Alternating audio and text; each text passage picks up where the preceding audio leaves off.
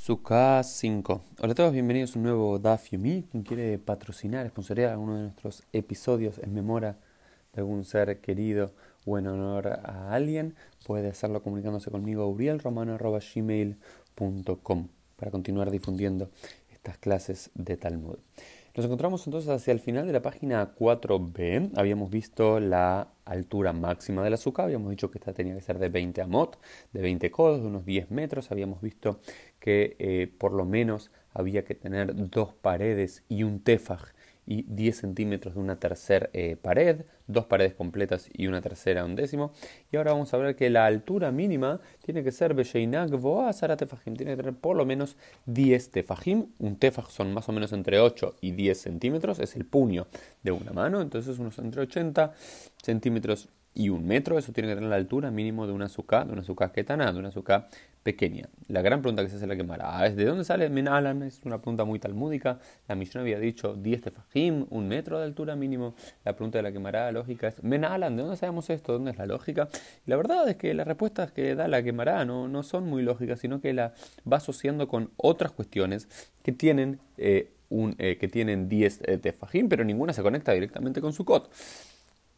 Cualquiera que lee esto, es evidente que había el concepto de diez eh, de, de, de diez tefajim y luego se lo conecta con otras cuestiones, pero que no era realmente que una se deriva de la otra.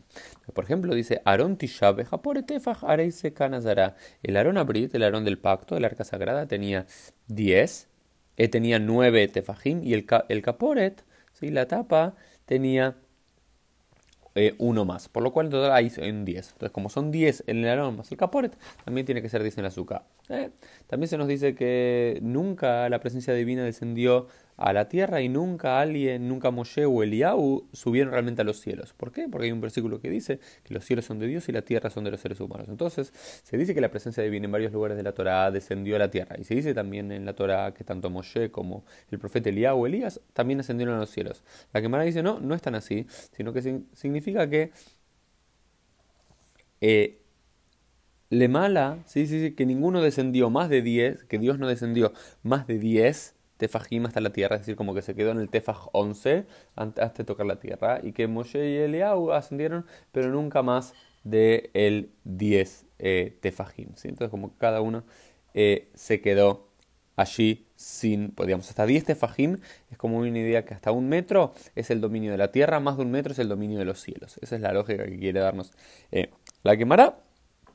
Bueno, después trata de conectarlo también con el tzitz, con el, eh, la diadema que llevaba el, el sumo sacerdote, que decía eh, Yud Hei Vav Hei, Adonai, Kodesh Hashem, que uno está consagrado para Dios, que lo llevaba en la, en la cabeza y que eso se decía que tenía diez centímetros, un tefaj de alto. Entonces hay como varias conexiones que trata de hacer aquí la, la Gemara para poder justificar de cómo. Dijimos que son tres por el, el, el arca sagrada, dos por la Shejiná y la tercera por, eh, por el Tzitz. Son las tres categorías que nos regala aquí la Gemara para tratar de justificar que son hasta diez. Y luego se preguntan cómo sabes que el Tzitz o que el caporet realmente tienen eh, un tefaj, porque ni el caporet se dice que tiene un tefaj, eh, ni tampoco se dice que el Tzitz tiene un tefaj. Entonces la Gemara trata de Eh, comprobar de por qué tiene un tefaj, y luego se nos habla, el último detalle que quiero compartir con ustedes, es que eh, se nos habla de los Keruvim, que al parecer los Keruvim,